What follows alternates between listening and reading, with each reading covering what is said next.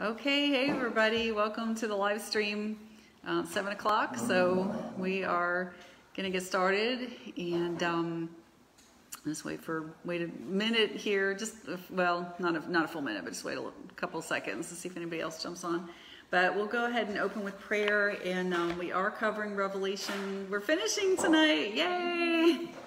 Congratulations to everybody who has stuck with it from the beginning, because 22 chapters later, we're, we're finishing up tonight. And this is good news tonight. We're doing a new heaven and a new earth and a new Jerusalem. So, um, so let's go ahead and pray. Hey, Lisa, we're going to go ahead and pray and get started. So, Heavenly Father, we are so thankful and grateful for everything that you've done for us and everything that you've blessed us with. And thank you so much for our salvation.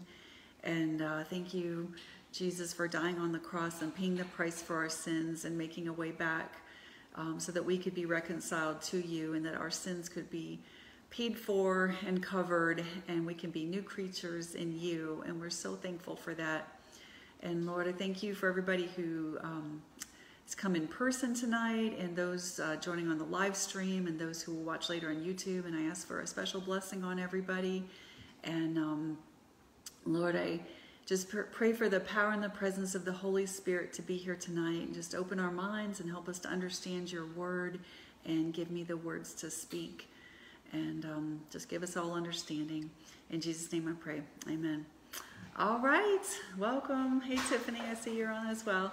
So, all right. Well, let's get into the lesson. So, we are on we're going to start with Revelation 21. There was a verse that I came across this week I just thought was very appropriate for this lesson, which is no eye has seen, no ear has heard, no heart has imagined what God has prepared for those who love him. And that was first quoted, you know, first in Isaiah 64 4 and later quoted in 1 Corinthians 2 9. And um, I think as we talk about this, I mean, this is to me kind of a bare bones of, of what's going to be happening with the new heavens and the new earth and the new Jerusalem. And there's still a lot of unanswered questions and things we really don't know. And I think it, you know, that's intentional. There's, there's just more that we're not going to know till we actually get there, I think.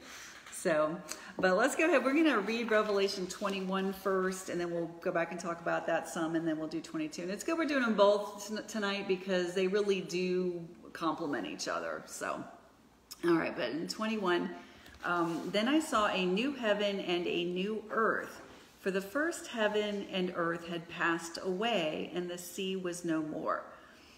Um, and just remember the context of this. Chap- the last chapter was the thousand year reign of Christ on the earth from Jerusalem, and then uh, Satan was cast. He was bound for the thousand years. Then he was released for a short time. There was another rebellion against God. Um, those people were all burned up. Fire came down from heaven from God and burned them up and then Satan's cast into the lake of fire, and then we have the great white throne judgment. So, um, and just recall that we saw in verse 11 that earth and heaven fled from his presence, meaning Jesus, and no place was found for them. So, like at that point, um, there was, um, you know, like the earth and heaven ceased to exist. So now we're seeing the new heaven and the new earth coming. Um, so, all right, so picking up in verse 2 of 21, I saw the holy city, the new Jerusalem, coming down out of heaven from God, prepared as a bride adorned for her husband. And I heard a loud voice from the throne saying, Behold, the dwelling place of God is with man, and he will dwell with them. They will be his people, and God himself will be with them as their God. He will wipe away every tear from their eyes, and there will be no more death, or mourning, or crying, or pain, for the former things have passed away. And the one seated on the throne said, Behold, I make all things new. Then he said, Write this down, for these words are faithful and true. And he told me, It is done. I am the Alpha and the Omega, the beginning and the end. To the thirsty I will give freely from the spring of the water of life. The one who overcomes will inherit all things, and I will be his God, and he will be my son. And presumably daughters. so, but to the cowardly and unbelieving and abominable and murderers and sexually immoral and sorcerers and idolaters and all liars, their place will be in the lake that burns with fire and sulfur. This is the second death. And so that's what we looked at last week in chapter 20. Uh, so, all right, then in verse 9, then one of the seven angels with the seven bowls full of the seven final plagues came and said to me, Come, I will show you the bride, the wife of the Lamb. And he carried me away in the Spirit to a mountain great and high, and showed me the holy city of Jerusalem, coming down out of heaven from God, shining with the glory of God. Its radiance was like a most precious jewel like a jasper, as clear as crystal. The city had a great and high wall with 12 gates inscribed with the names of the 12 tribes of Israel and 12 angels at the gates. There were three gates on the east, three on the north, three on the south, and three on the west.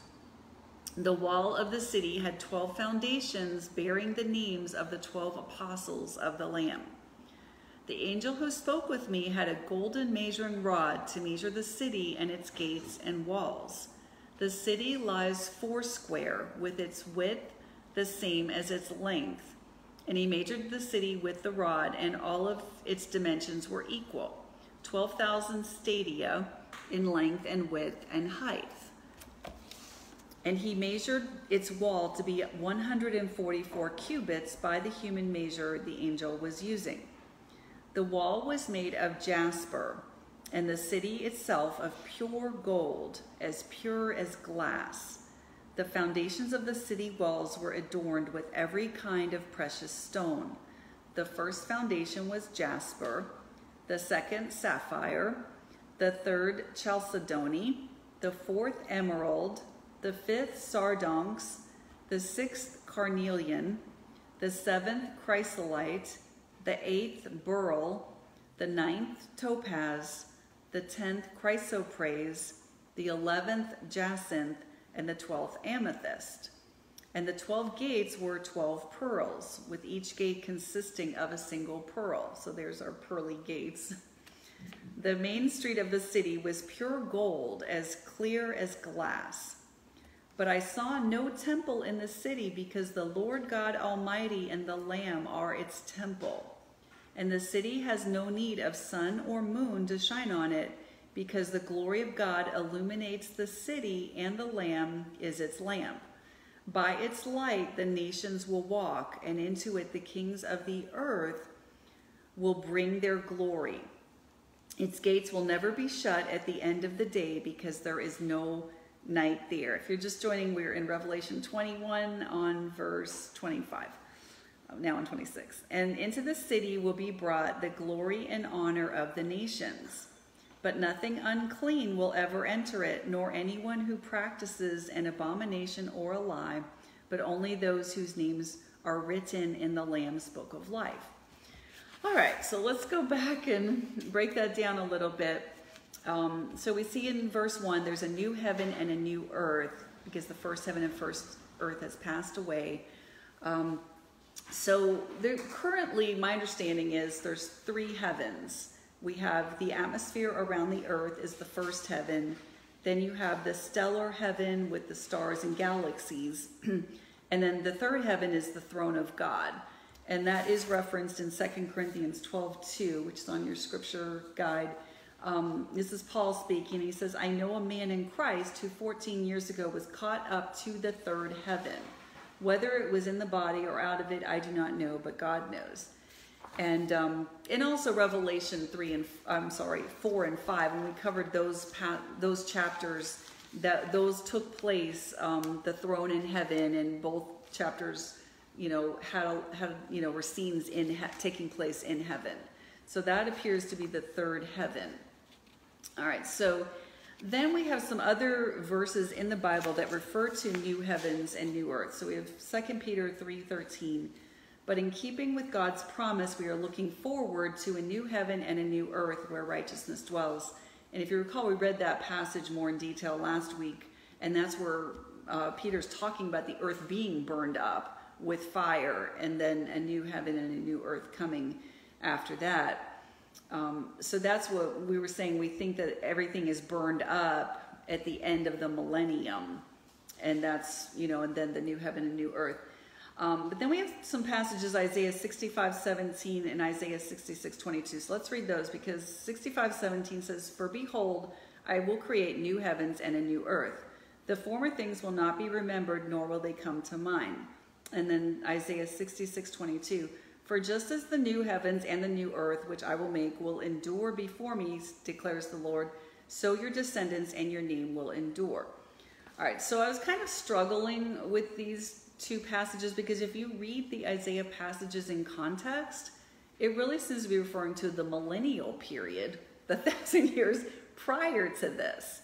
So, um, I mean, we can even flip over to Isaiah 65 really quickly if you want and just take a look at some of that um, just to underscore what I'm saying.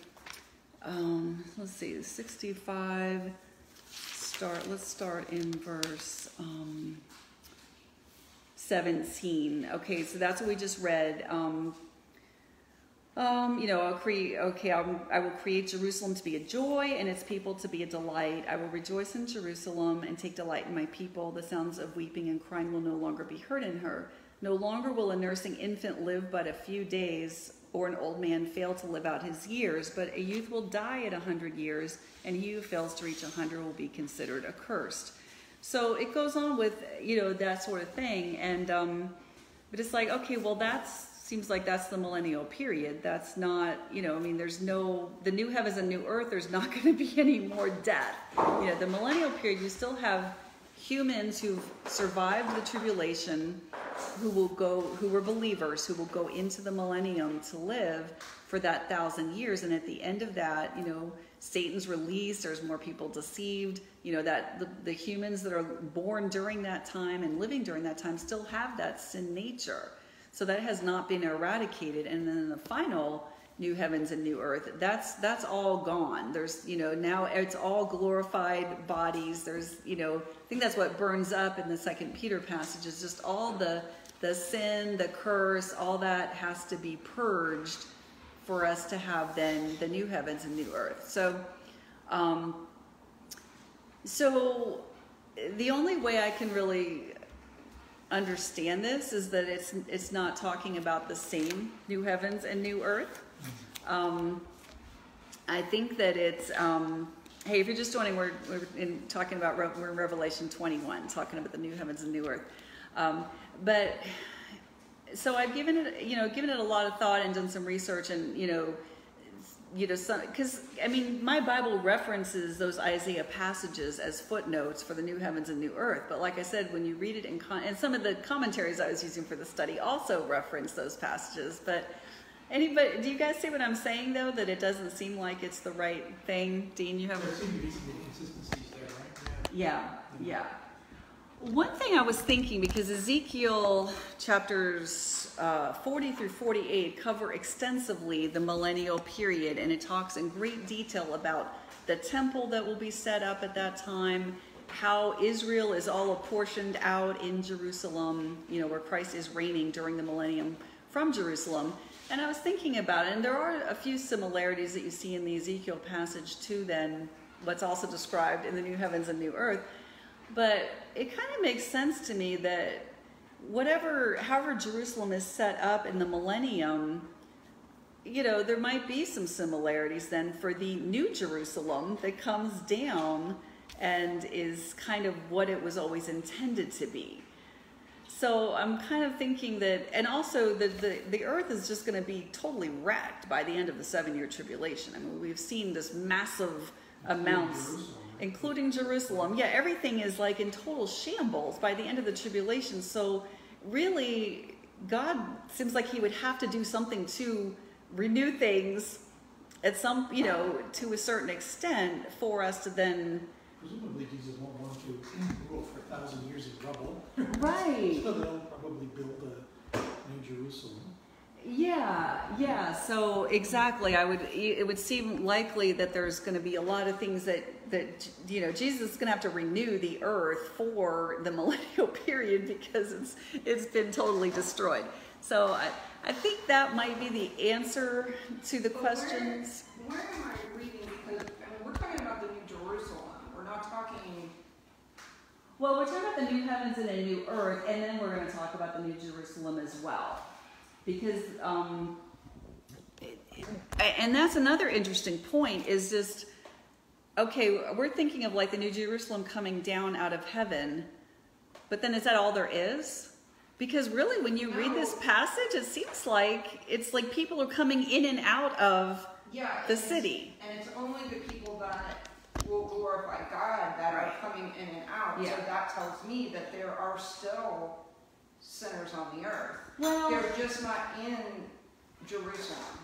I, maybe. I mean, I'm not. The, the reason it could just be referencing the fact that just trying to say, like, these people won't be there. You know, like if this is the type of person you are, I mean, you know, they're because even even when it talks about um, in verse nine, you know, the ca- you know the, their places in the lake of fire. That's the second death. That was already happened. You know, I mean, that just happened right before this. So I think it's in a sense like for people. This is meant for the church, you know, for those of us reading it, even thousands of years later after it was written, for us to understand this message and be like, okay, um, that's not the sort of lifestyle I should be living because I will end up in the lake of fire in the second death. I mean, it's basically saying that these people will not be there. You know, they won't even be in the the final new heavens and new earth. They they won't be there. You know, I just don't see how if all sin is purged at by that point and everything has been judged, I don't see how you could then continue on with unbelievers. But I understand what you're saying. Yeah, I guess Yeah. because in chapter twenty-one, when you get to verse twenty-seven, the very last verse, it says, "But there shall by no means enter Right. enter it anything that defiles or causes an abomination or a lie, but only those who are written in the Lamb's book of life." Yes.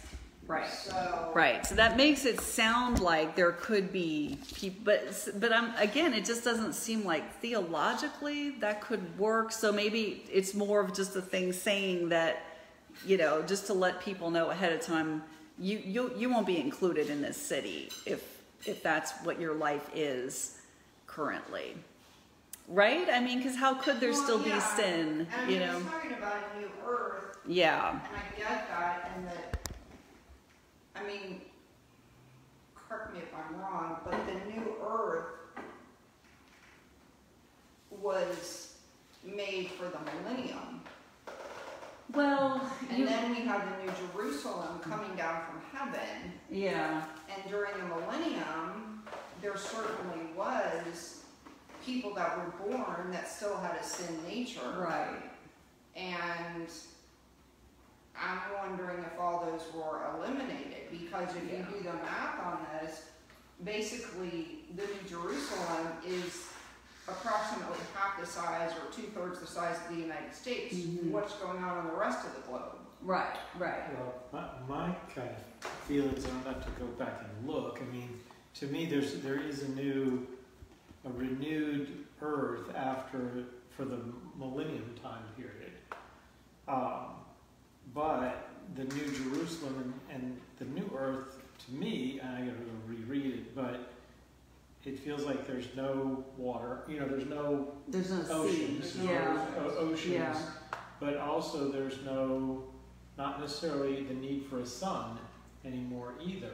So to me, it's almost like it's a new universe, not just a new, like a refurbished, you know, uh, Earth. This is like completely different. It's mm-hmm. now we don't get power from the sun, we don't get light from the sun, you know. So there's no, we don't need to necessarily spin for gravity to hold us down. I mean, it's just feels like it's a whole new, like I don't want to say physics because I think physics are physics, but I think He provides, God provides all of the the mm-hmm. energy, the light, the you know things are growing in every season. They're they're just needing to be picked. You know, it's not a summer, winter, fall, and all, all that mm-hmm. sort of stuff. So I think from that standpoint, it in a sense could be a new earth. It's not necessarily saying it's this earth and there's stuff outside of this earth. Or, you know, it's this size city and then the rest of the city is outside that city. To me, it could either be that size or it could also be this is the size of the city in that total globe. Maybe there's some people that like to live in the countryside. I don't know. Uh, I don't know. So I, I don't think it's clear, but I think Yeah. it is. I think this is defining a different, in a sense, could be a different Earth, a different world, a different universe. I was gonna say, maybe even disagree with you a little bit, I think even the physics have changed. Gold is a wonderful substance, but I wouldn't pick it as a building material, right? This city is made out of gold, and it's not just fifteen hundred miles wide, it's also fifteen hundred miles tall. Right. Mm-hmm. Pretty big hunk of gold. It couldn't support itself in the gravity we have now. It just- right? Yeah, but if we have glorified bodies, would the bodies be, you know? The gold itself, it weighs, it weighs too Oh, much. oh, the gold weighs too much. Oh, I got, I get what you're saying. Oh, okay. I thought you meant that humans, like the people, couldn't support it. fifteen hundred miles of people would probably weigh a few pounds. So what I'm saying is. Okay, the gold itself. Okay. have, I gotcha. Huh, that's, that's an interesting point too. Yeah. Well, let's, let's keep going here and we'll, you know. the engineers are the engineers are intrigued.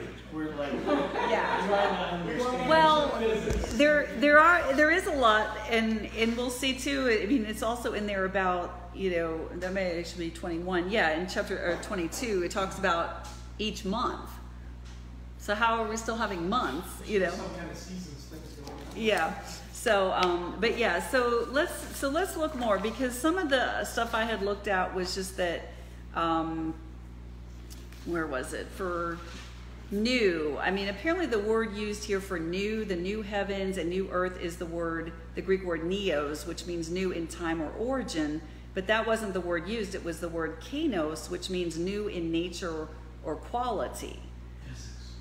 So physics, right? So you know, so what, you know, so apparently the earth will be completely re- renewed and renovated, and heaven and earth are now merged into one realm. Because I mean, we're so used to thinking of it as like God is in heaven, or when you die, you know, if you're a believer, you're going to heaven, to somewhere up above.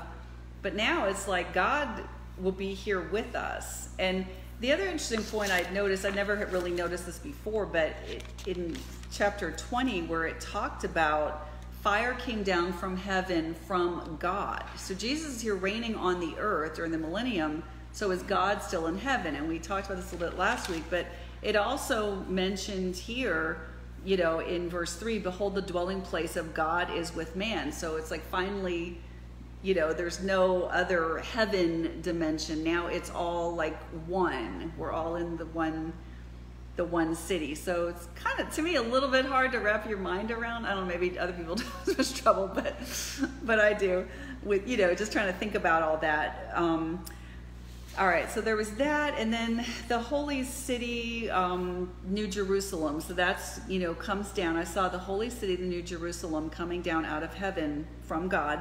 So again, God's sending the you know down from heaven. Um, but even the old Jerusalem was always referred to as the holy city, and that means you know holy means set apart. And I gave you some scripture reference. We're just going to look at one, which was Nehemiah 11, 1. And that was now the leaders of the people settled in Jerusalem, and the rest of the people cast lots to bring one out of ten to live in the holy city of Jerusalem, while the remaining nine were to dwell in their own towns. So just you know, that's there's other references to Jerusalem being called that already in the Bible. And then we see in verse 3, God will dwell with man. Um, and at the end of the millennium, the kingdom is given by the Son to the Father, where it will merge with his eternal kingdom. And there's a passage in 1 Corinthians 15 that um, it, I only put one verse down for you, but I think, or did I put all of it? Just one, yeah. I'm going to go back and read 23 to 25 because it gives you more context. Um, okay, so that one was talking about, for well, in 22, for as in Adam all die, so in Christ all will be made alive, but each in his own turn. Christ the firstfruits, then at his coming, those who belong to him. So we, we've already read this passage before, but then the end will come when he, meaning Jesus, hands over the kingdom to God the Father after he has destroyed all dominion, authority, and power. For he must reign until he has put all his enemies under his feet. The last enemy to be destroyed is death. So, at what point will all of this have taken place? Presumably after the thousand year reign, fire. Yeah, at the end of the thousand year reign, all that would be taking place. So now um, But he's. that's what I'm questioning because, because the kingdom is not handed to the Father by the Son until after the millennium. Right. So we're talking about the new heaven, the new earth, the new Jerusalem. Mm-hmm. God's now in charge. Christ Well- is no longer in charge, but, but yet in, in what you just read in Corinthians, there are still, this, this is what I'm still not understanding, there's still people that are not followers. Well, okay. Or there's still demons, or there's still something. Well, I the, think we covered it last week. After the battle of Armageddon, the fire comes down, it destroys all the unbelievers. There are no unbelievers left. Right, I, I'm clear on that, I studied all that, I was totally fine with all that, until I got here. oh And now, when, related with strength? Yes, it did. And when I'm reading this, it's like, okay, well, the I don't remember which passage it was. Oh, in Nehemiah, now the um, the leaders of the people settled in Jerusalem, and the rest of the people cast lots to bring one out of ten to live in the holy city of Jerusalem. Oh, that was that was like Old Testament stuff. Okay. That was just the, the only reference is that was just to show that Jerusalem is known as the holy city, but it wasn't like a um. It wasn't. It had been during the time when they were coming back. Y- Yeah, yeah, it was back at the time when I think they were regathering after the for the battle of I think it was verse 27 that still throws me off. 27. Yeah, okay. Well, well, I think if you if you look back cuz see like I said in verse 8, he they mention these are the sort of people that will not be there. You know, their place will be in the lake that burns with fire and sulfur. This is the second death, but that already took place in 20 because that's where we had the great white throne judgment Right. and so, um, you know, because what happened was, well, all those who were gathered against Jerusalem at the end of the millennium were deceived by Satan. Fire comes down from heaven and destroys all of them. So their souls would either immediately went to hell or else they immediately were taken to the white throne judgment. That was somewhat unclear because it seems like it happened pretty much then. You know, so it was like, okay, the believers on the earth were maybe transported off up to heaven, perhaps, because now they're coming back down with the New Jerusalem in chapter 21. I mean, it really doesn't tell us where the, the believers who were living here during the millennium go, because it doesn't, it just doesn't say. But presumably, if the whole earth is burned up, because it says, you know, for the great white I think it did somewhere. I think it did that at the end of the millennium, they. Where did I read that? Maybe you're thinking of, the- was it Second Peter? I was thinking of that the the ones that were not cast into hell or the lake of fire at the end of the millennium at the the throne judgment um, went to heaven and then came back to the with when when everything was combined the new earth the new heaven they were they were there already But that would only be believers. Right. At that point, yeah, because, yeah, so only the believers, right, because we see that, you know, eh, the great white throne, earth and heaven fled from his presence, Jesus, no place was found for them. So earth and heaven are, are now gone, and I saw the dead, great and small, standing before the throne. So then it's, these are only unbelievers who are at this judgment. Right. So then at the end of that, you know, they're, they're thrown into the, the lake of fire, um, death and Hades were thrown in the lake of fire. This is the second death, the lake of fire. And if anyone was found whose name was not written in the book of life. He's thrown in the lake of fire. So, you know, but but then interestingly in 21, it's still referencing people, you know. But I think, like I said, it's basically just to say, you know, well, and think about how our culture is. Anytime somebody dies, no matter how evil they were, you know, or what kind of lifestyle they lived, like Michael Jackson comes to mind. It's like, oh, they're in a better place now. You know, they're in heaven, and it's like, um, you're not in heaven. you know, if you if you are not. Uh, you know, Jesus, if you did not give your life to Jesus and if he didn't pay for the price for your sins, I mean, that's a free gift he offers, but if the person never accepted it, they're they're they're going to hell now and then eventually after the great white throne judgment they will go to the lake of fire. So you know it's maybe trying to say okay here's this great city. Everybody wants to think oh everybody's in heaven. It doesn't matter how you've lived you'll all get there in the end. And maybe this is almost like reinforcing you, you that's not a guarantee. You're not going there. If this is your lifestyle. And we'll get to that in a minute with uh, in verse um, eight with the different things. We'll go into that a little bit more detail.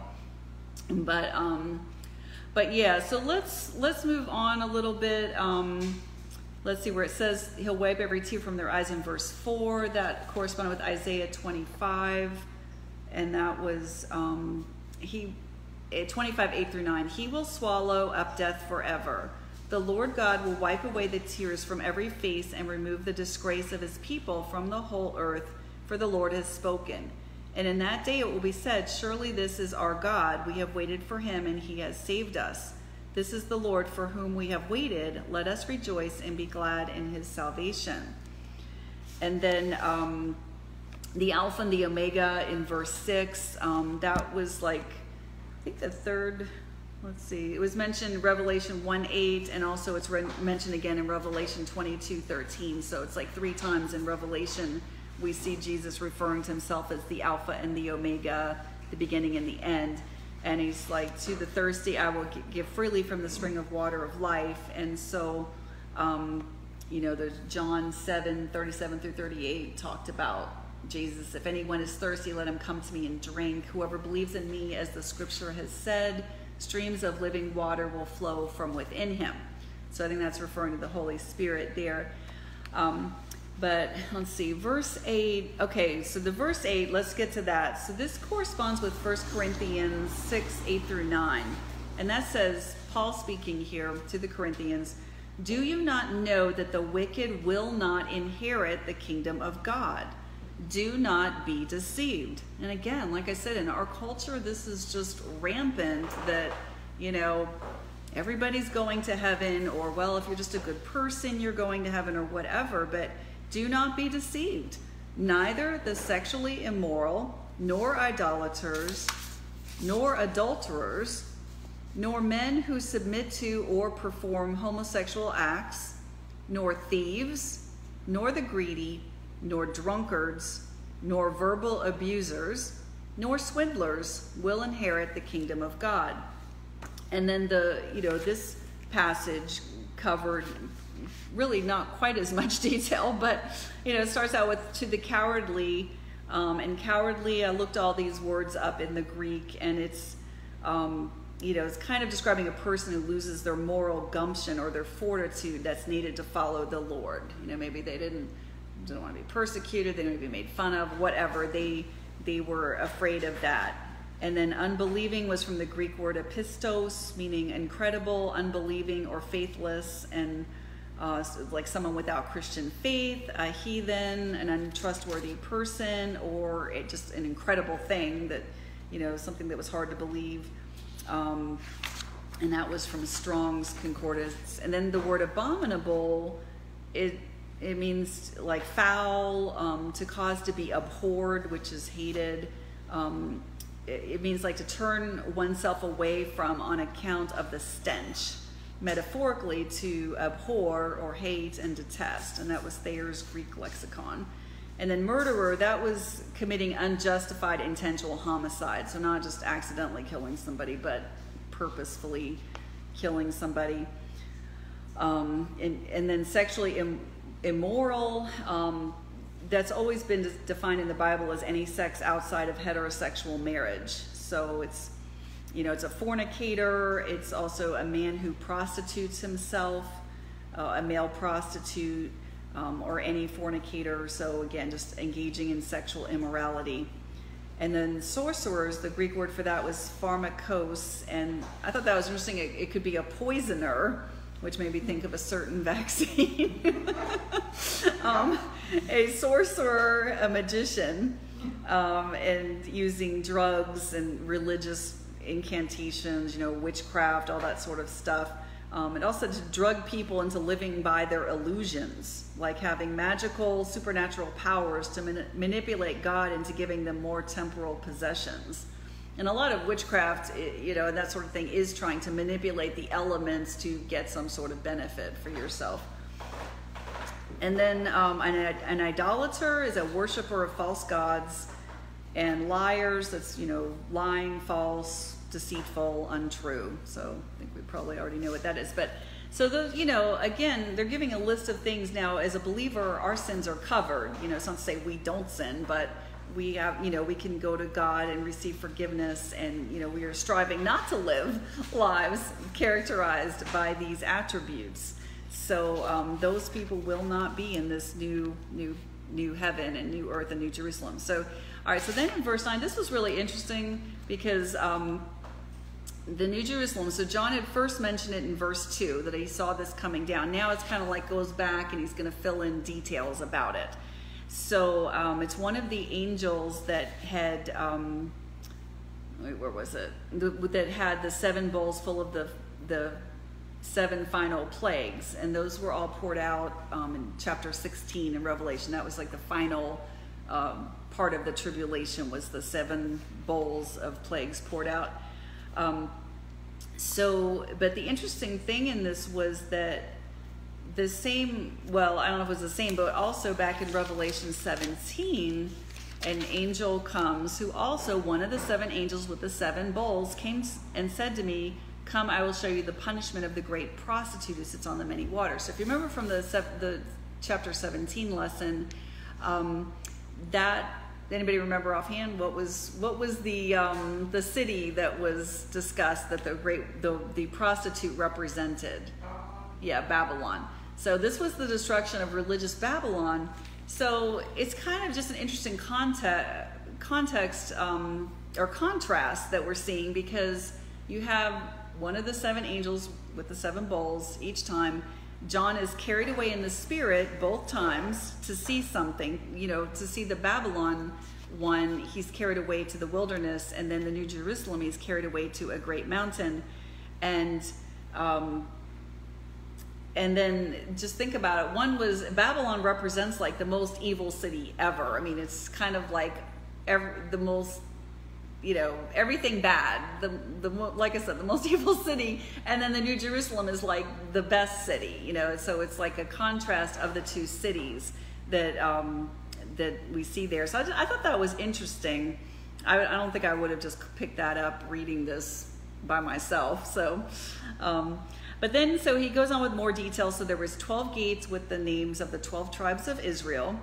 Then there's 12 angels at each gate there's 12 foundations with the names of the 12 apostles. So can you imagine like John seeing his own name? That's pretty cool. And and Sherry, as you pointed out, the, the dimensions, so it it's approximately 1,500 miles by 1,500 miles by 1,500 miles. So it's like a cube. And the distance would be approximately from the Atlantic Ocean to the Rockies and then from Canada to Mexico, just to give an idea of the size. And if there were 20 billion residents, each could fit into their own private 75 acre cube. So, does that seem big enough? 75 acres seems like a pretty good spread. Yeah, 75 acres seems like a pretty good Cubic spread, that's a cubic spread. Yeah, a cubic spread. yeah, so for those who are worried we can't all fit. Um, Yeah, we can, they can stack us up like skyscrapers. right. In our seventy-five cubic acre, Yeah, yeah. whatever it'll be. Right. So, um, so that, you know, My upstairs neighbor. yeah. We might, yeah, we might all be neighbors. Yeah, that's gonna be pretty cool. Um, so then after that, they describe, you know, just I mean, just a beautiful city with all these dazzling jewels and the pure gla- uh, pure gold and all that.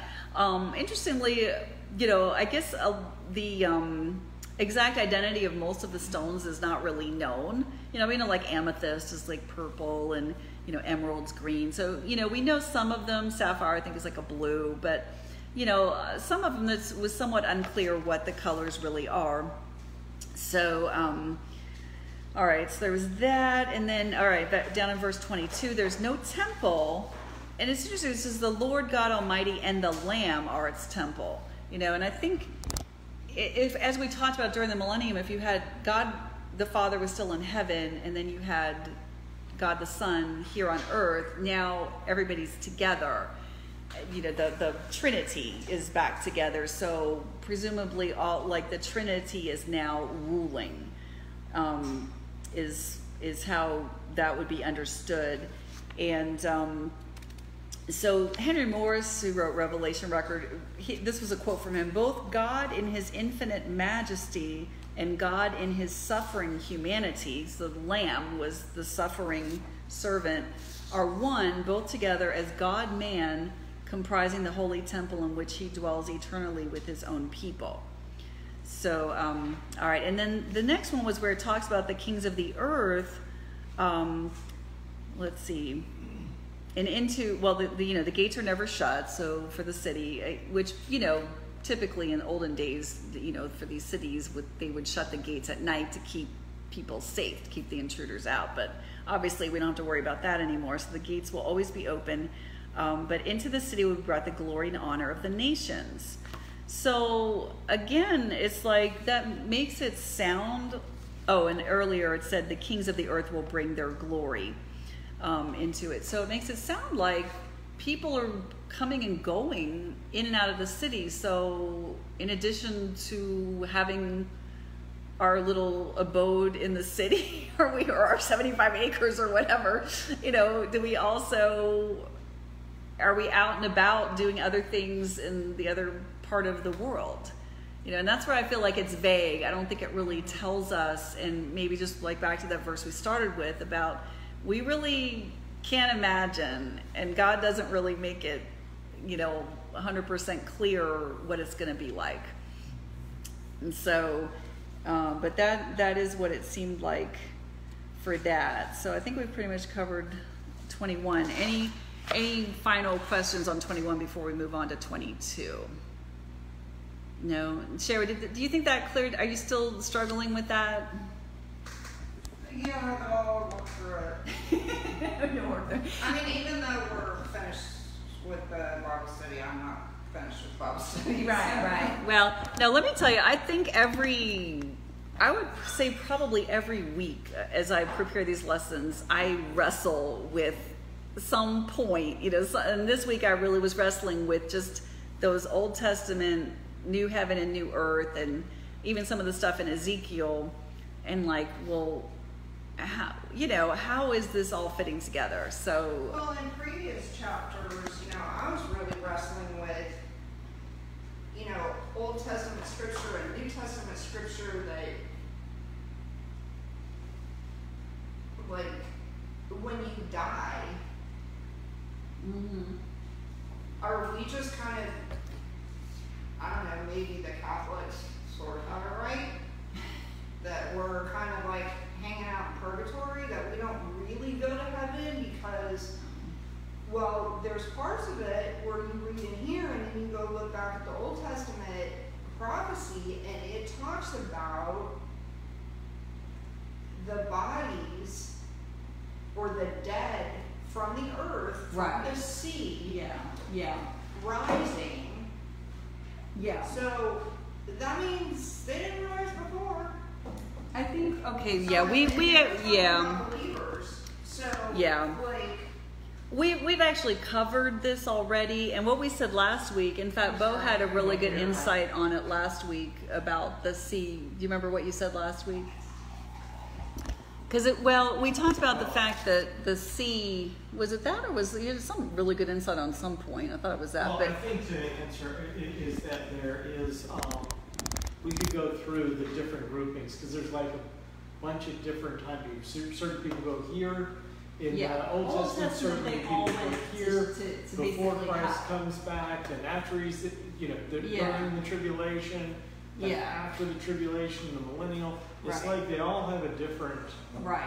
Yeah, that's where I was getting confused, and so like, Mhm. then where does the rapture come in? I, I think Diane. Because, I, I mean, it says that, you know, we will see Christ, you know, in the clouds, the whole Mhm. world will see him, the trumpets will blast, Uh-huh. we will all rise.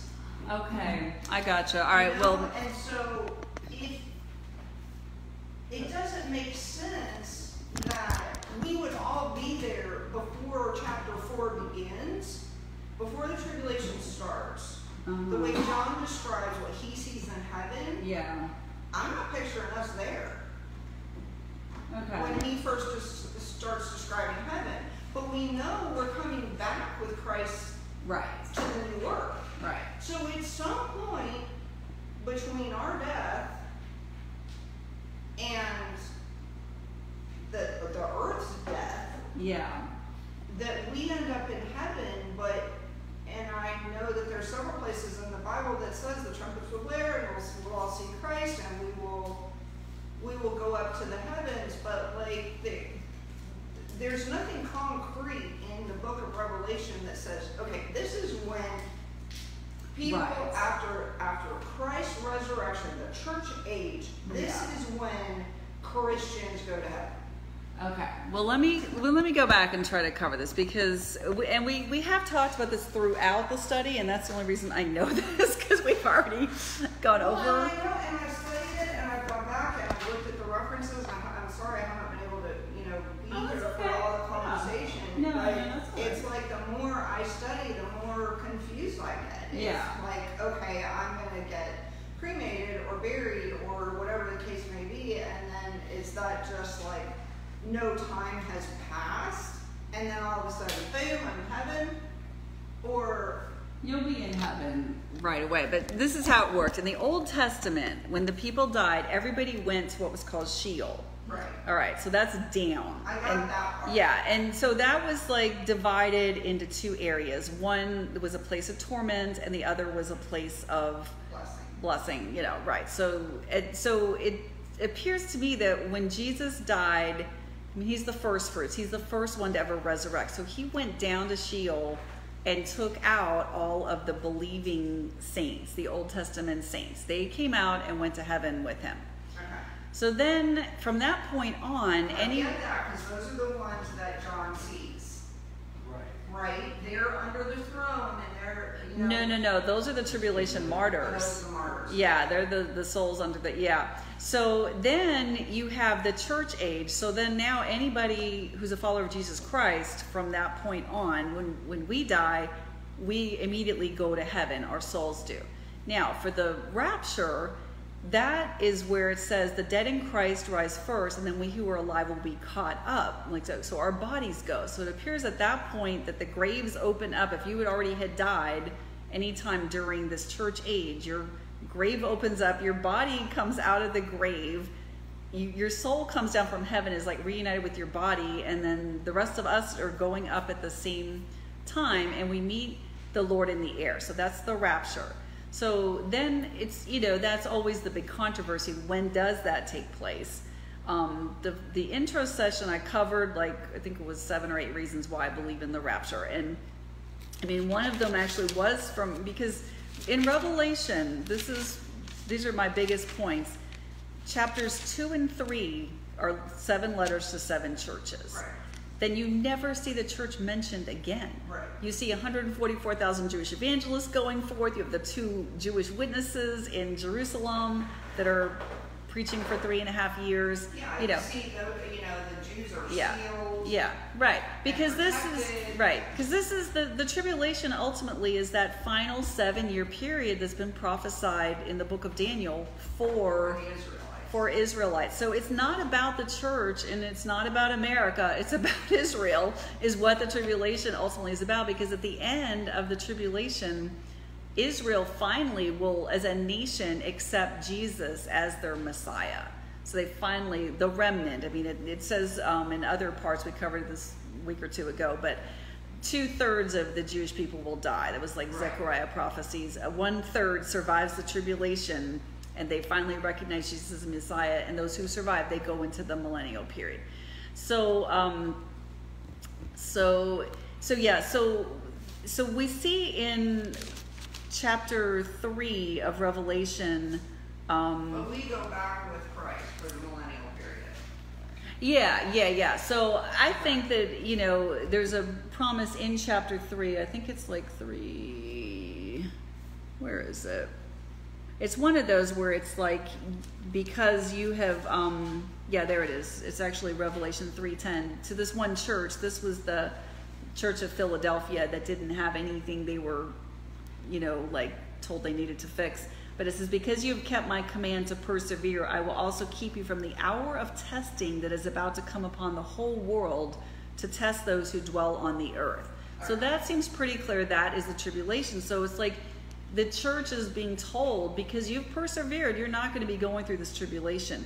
So then we see that after the, the, the letter's finished, starting in, ver, in chapter 4, after these things, John looks and sees a door standing open in heaven, and a voice I previously heard speak to me like a trumpet, saying, Come up here, and I will show you must, what must happen after these things. So that is kind of a picture of the rapture. So it, I think that what it's trying to convey is at the end of the church age, once that finally finishes and it's time for the tribulation, the believers are called up to heaven in the rapture.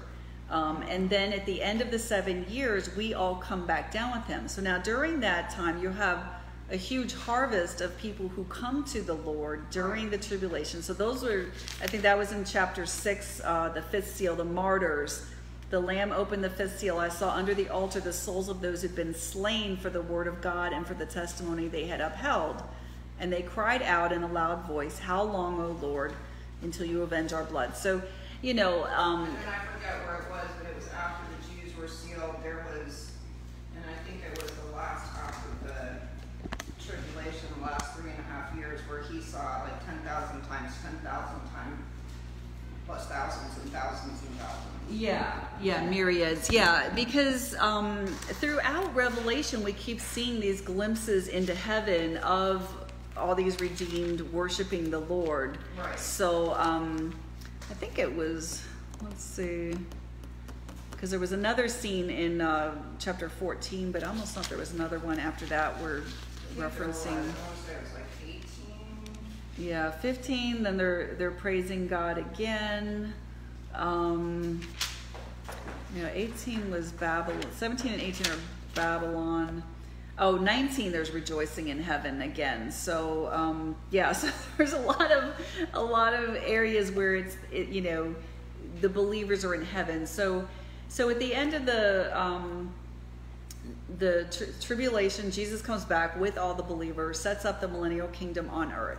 So now you've got a thousand years. And my question, we talked about this last week, I think, was like, okay, if you die during the millennium and you're a believer, what happens to you? you know, like, are you going to heaven Yeah. where God is? Or are, the one thing I read I just said, well, you come back immediately in your glorified body, which I don't know. It doesn't really say. But we do know if you die during the millennium and you're not a believer, you would go to hell and then you're going to be resurrected for the great white throne judgment. Right. So that that part was pretty clear. Yeah. So It's of clear on what happens to the bad people, but. yeah. So you know, there's there's some gaps there of things. But let's go ahead and um, read 22, which isn't a real long chapter. So let's do that. Um, and so this is then the angel. So I'm assuming it's still the angel that that was one of the seven angels with the seven bowls is talking. So try to keep in mind through the chapter like who is speaking. So it starts out the angel showed me a river of the water of life as clear as crystal, flowing from the throne of God and of the Lamb down the middle of the main street of the city. On either side of the river stood a tree of life, bearing twelve kinds of fruit and yielding a fresh cr- crop for each month, and the leaves of the trees are for the healing of the nations. No longer will there be, will there be any curse. The throne of God and of the Lamb will be within the city, and his servants will worship him. They will see his face, and his name will be on their foreheads. There will be no more night in the city, and they will have no need for the light of the, a lamp or of the sun. For the Lord God will shine on them, and they will reign forever and ever. Then the angel said to me, so still the angel speaking, These words are faithful and true. The Lord, the God of the spirits of the prophets, has sent his angel to show his servants what must soon take place. Behold, I am coming soon. Blessed is the one who keeps the words of prophecy in this book. So, is that the angel quoting Jesus, or was that then Jesus interjecting? So, because that seems like Mine's Jesus. Okay, yeah, I mean, it seems like Jesus' words, but so was he saying it or was the angels quoting it? So I don't know. Um, and then in verse 8, and I am John who heard and saw these things. And when I had heard and seen them, I fell down to worship at the feet of the angel who had shown me these things. But he said to me, Do not do that. I am a fellow servant with you and your brothers, the prophets, and with those who keep the words of this book. Worship God. Then, then he, presumably the angel, told me, Do not seal up the words of prophecy in this book, because the time is near.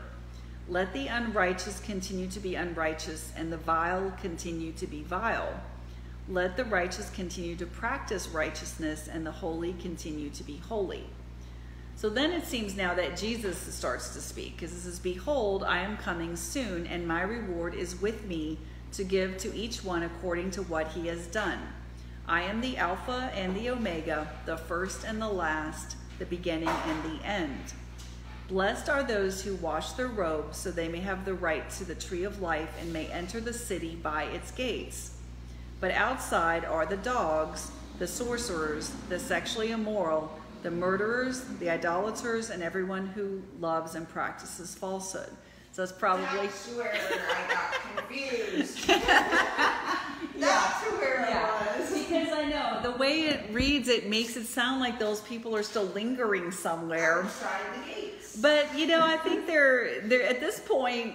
The, the point that it gets to here, they're in the lake of fire, so they are outside somewhere, but Yeah. they won't be in the city. So, and then in 16, I, Jesus, have sent my angel to give you this testimony for the churches. I am the root and the offspring of David, the bright morning star. The Spirit and the bride say, Come. Let the one who hears say, Come. And let the one who is thirsty come, and the one who desires the water of life drink freely. I testify to everyone who hears the words of prophecy in this book. If anyone adds to them, God will add to him the plagues described in th- this book. And if anyone takes away from the words of this book of prophecy, God will take away his share in the tree of life and the holy city, which are described in this book. He who testifies to these things says, Yes, I am coming soon. Amen. Come, Lord Jesus. The grace of Lord Jesus of the Lord Jesus be with all the saints. Amen. All right, so let's we'll try to make this quick. Um, tree of life in verse two. I'm gonna, you know, just kind of skip over some of the things I had on the outline, but um, Genesis 3, 22 through 23, that was where we first saw the tree of life. And that's, let me just read that really quick. Um, then the Lord God said, this is after Adam and Eve have sinned, Behold, the man has become like one of us, knowing good and evil. And now, lest he reach out his hand and take also from the tree of life and eat and live forever.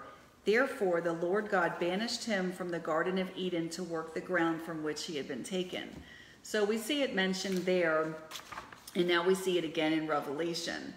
Um, and then when it says that the, the leaves of the trees are for the healing of the nations, you're like, well, what does that mean? Because presumably, you know, in a redeemed new heaven and new earth, we don't need healing. But um, for, but apparently, a better translation of the word actually could be health, cure, or service. So you could say the leaves of the tree are for the service of the nations. So maybe somehow used, you know, for the nations that are that are living in some sort of positive manner. Any thoughts on that? Because I know that's always been a weird verse for me, like trying to understand what that means.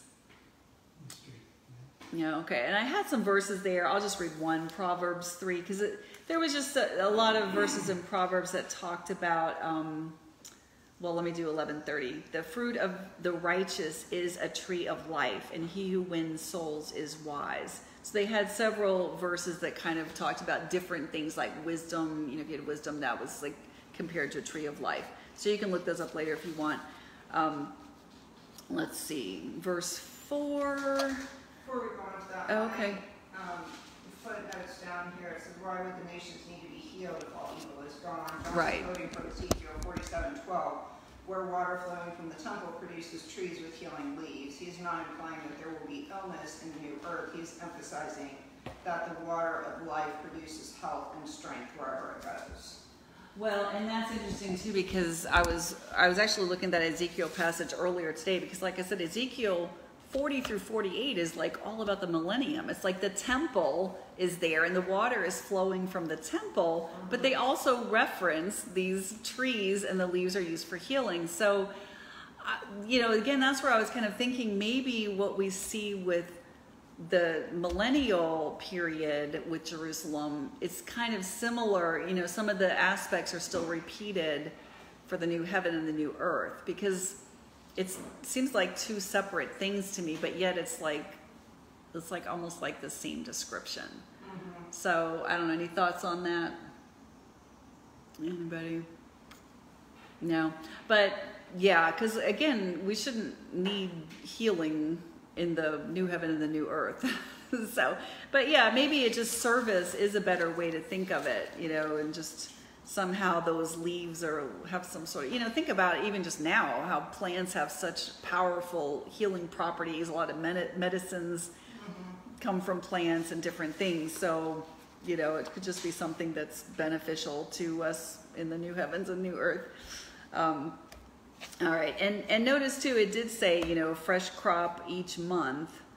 So you know, again, I thought that was interesting because how are we still having months? You know, I mean, don't isn't all that basically because you have your Earth and the rotation, and it's like one takes the Earth one year to go around the sun, and that's how we have a year, and that's why we have months.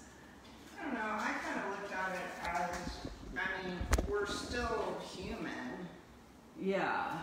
And so we still need water and we still need sustenance. And this is just to say that God is going to provide everything we Oh, need yeah, in, yeah. in the time that we need it. Right. Well, yeah, okay, yeah, that's that's a good point because yeah, th- hopefully that's the great news if we're going to be eating in heaven. I hope there's chocolate. Put in your order now, chocolate. Yeah. Yeah, so Barbecue. Barbecue tree for Demon. Yeah, Dean and Bo they want barbecue. well, I'm not sure about meat now, you know, because originally in the Garden of Eden they did not eat meat. You know, it was actually a whole. Yeah. like basically vegan society and then after the flood is when all of a sudden you know god said okay you can like eat eat the animals so i think that would be have dominion over the animals though, yeah but i mean even before the fall. But think about that i don't want to see heaven where like animals are being killed. I'm not killed worried about it. Even in heaven, probably tofu will taste good. he said even in heaven Well- tofu will taste good Well, in the millennium, it says, you know, the lion will lay down with the lamb. Right. yeah yeah so maybe even know, then we can't even get dogs and cats to get along, so. Yeah, that's that would be true. miraculous. Right. All right. So let's see. I'm gonna skip over some of this stuff. Um, one thing about the in verse. Let's go down to verse 11, where it talked about. Um, oh, let the unrighteous continue to be unrighteous, and vile continue to be vile. Because it's like, well, doesn't God want us to repent? Like, why is it? Why is it phrased like that? And um, and this was um, saying that like whatever you do, guard and proclaim the words of this prophecy. Some of the wicked, when they hear, will be all the more confirmed in their wickedness. So be it. There are also godly men and women who will be greatly blessed and more firmly fixed in their godly disposition. That was from Henry Morris. And I thought, well, that that makes sense. It's kind of like it's not that you know God does want you to repent, um, and that's the whole point of of really the whole thing is bringing man back to Him. Uh, but it's just that there's going to be people, you know, and we saw that throughout the tribulation, how the people just, in no matter all these horrible things that were happening, they still just hardened their hearts and still just refused to turn to God in spite of all the, the horrible things that were happening to them. The harder he pressed them, the further they went. Yeah, the harder they were pressed, the further they went away. Yeah. So, um, and then where he said in verse 12, I come quickly, he that's kind of throughout Revelation. Uh, you know, sometimes it's like a warning that he's going to be coming and, you know, like you need to repent. And then other times it's like a promise. And sometimes he's like, I'm going to come as a thief. That was twice in Revelation. The first time as a th- the second time as a promise. So, um, so we're like way over time. So we're going to kind of just skim But- through but this. Yours does say, verse twelve, I come quickly on yours, because NIV says, behold, I'm coming soon, but then I have a note written in here that coming soon may be more accurately translated as when I come, it will be quick. Yeah, yeah. That's mine That's says that. thing. Yes, right. Where it does say when I, I think mine says that somewhere as well. What But- translation do you have? Actually, I, I'm using the Berean Study Bible, and actually, but no, I don't think mine does say that. But The it was NIV in. I'm coming soon, but Yeah. it's better to be translated. Yeah, "When I come, it's the the understanding could be when these things all start to happen, it's then happening pretty fast. You know, In so. King James, and behold, I am coming quickly, and my reward is with me. Yeah. And and let's talk about that because the believers have a different judgment on the rewards, and we have mentioned this a little bit before. But 2 Corinthians five ten, uh, for we must all appear before the judgment seat of Christ, that each one may receive his due for the things done in the body, whether good or bad. So that's for the believers. And then in 1 Corinthians three 13 through 15, it says, If anyone builds on this foundation using gold, silver, precious stones, wood, hay, or straw, his workmanship will be evident because the day will bring it to light. It will be revealed with fire, and the fire will prove the quality of each man's work. If what he has built survives, he will receive a reward. If it is burned up, he will suffer loss. He himself will be saved, but only as if through the flames. So that all seems to be you know, indicating, you know, the believers, you're, you're not saved by your works, but your works will be judged. And, you know, some of it, if you may not, you know, you may, may not, your works may not amount to anything. And so you're, you'll still make it in. So in that case, you might have, that might also be like a sense of level of rewards in the, you know, the millennial kingdom, you know, where we're, we're ruling with Christ, you know, maybe those who had more works, you know, they may have better positions in a sense during the millennium than those who, you know, squeaked in, they made it into heaven, but they, they had no works to, for the Lord. So, um, so anyways, you know, Jesus is saying here he's coming and he'll, you know, he'll have his reward with him. Um, and let's see here. Verse 13, he talked about he'd be Alpha and Omega again. He that was also back in verses 21 in Revelation 1 8. Um, let's see. The root of David, that was a, when he said he's the offspring of David. I am the root and offspring of David, the bright morning star. He also had said that in Revelation 5 5, where he talked about he was the root of David. And and then where it says, notice where it says in 17, the Spirit and the bride say, Come. And so that's the Holy Spirit. And then who is the bride?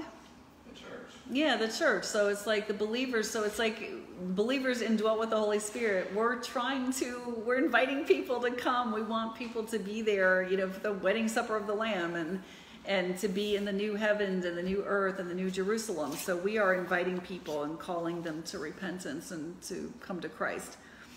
And then just real quick in 18, so it says there's a strict warning not to add anything to the book. So it says if you add anything, the plagues described in this book, God's going to add to you. So the implication actually could be that you could still receive salvation. You know, like you're going through the tribulation and you had added something, you may have more plagues, but you could still repent and find salvation. But then in verse 19, where it says, if anyone takes away the words of this book of prophecy, God will take away his share in the tree of life in the holy city. So it's kind of like your name's removed from the book of life and there is no possibility for salvation there. And Deuteronomy 4 2 had an interesting thing because this was, um, you know, Moses, God talking to Moses, you must not add to or subtract from what I command you so that you may keep the commandments of the Lord your God that I'm giving you. And Moses wrote the first five books of the Bible. So, you know, it's like, you know, and it's pretty serious to tamper with God's word. Let's put it that way. You know, I mean, I, I feel like that was more specific, like Moses would have been for his the books he wrote, and I feel like this is talking just about Revelation. But by the same token, if God's word is God's word, and I, I think that would be you would come under judgment one way or the other for for tampering with His words. So, any thoughts on?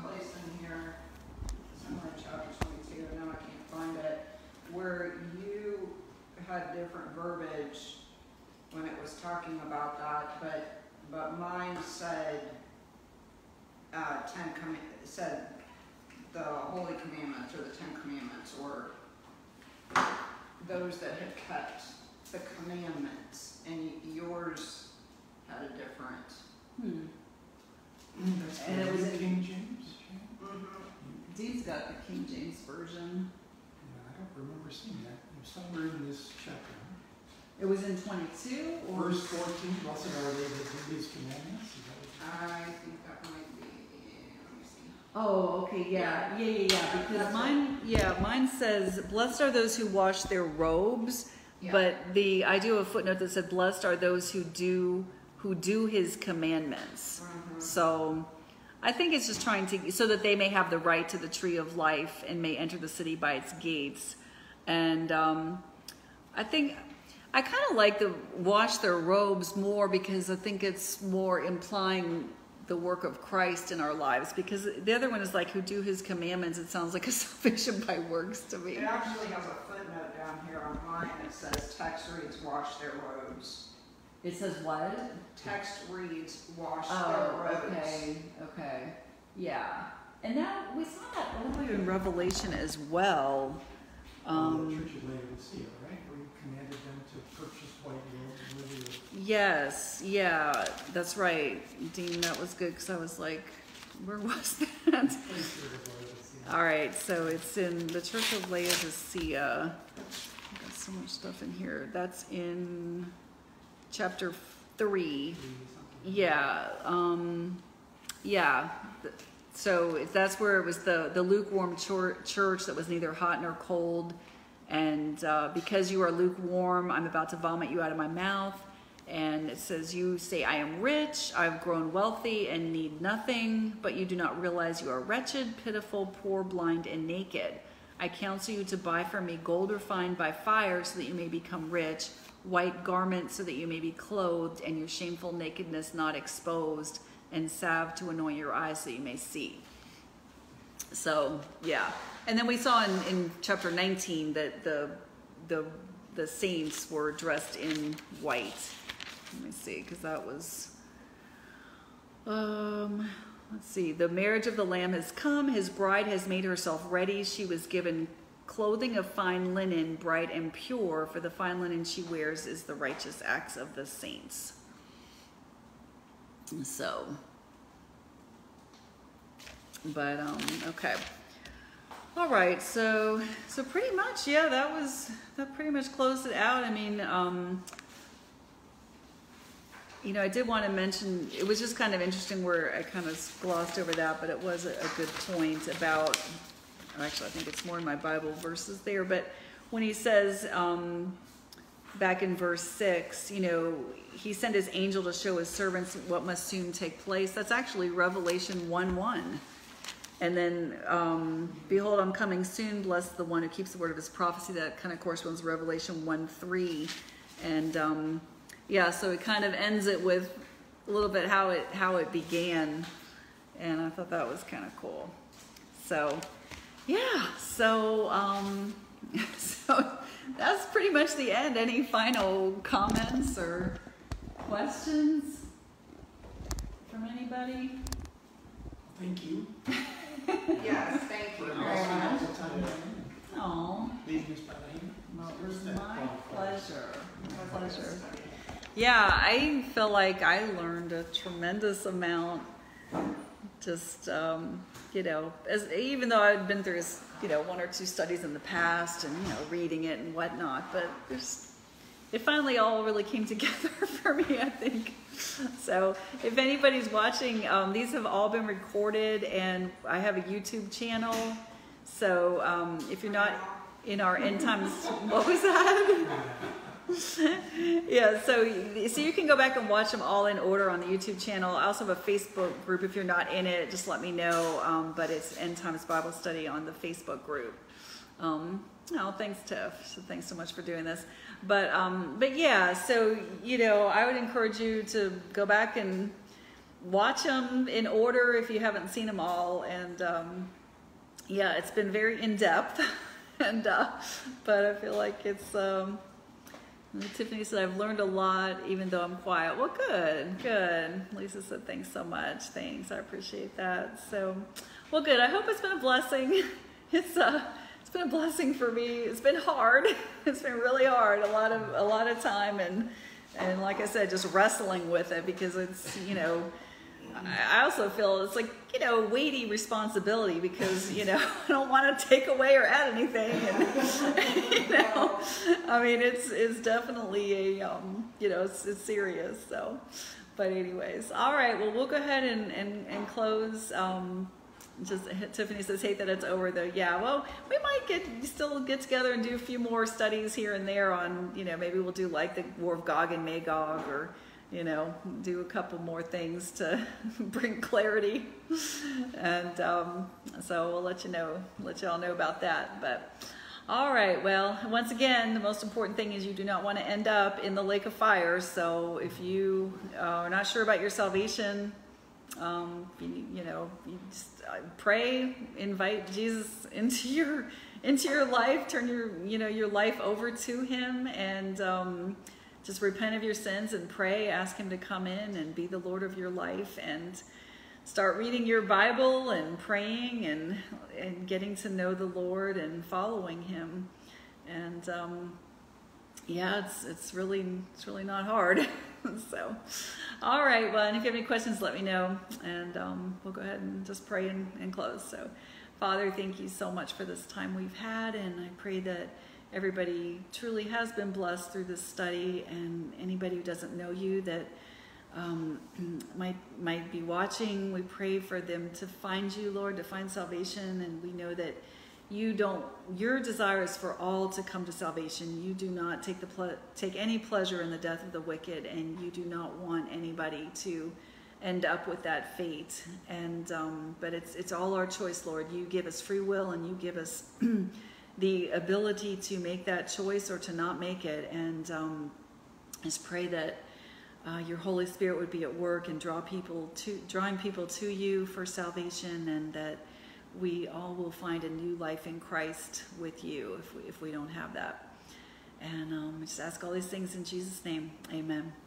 All right. Thank you, everybody. We'll see you later.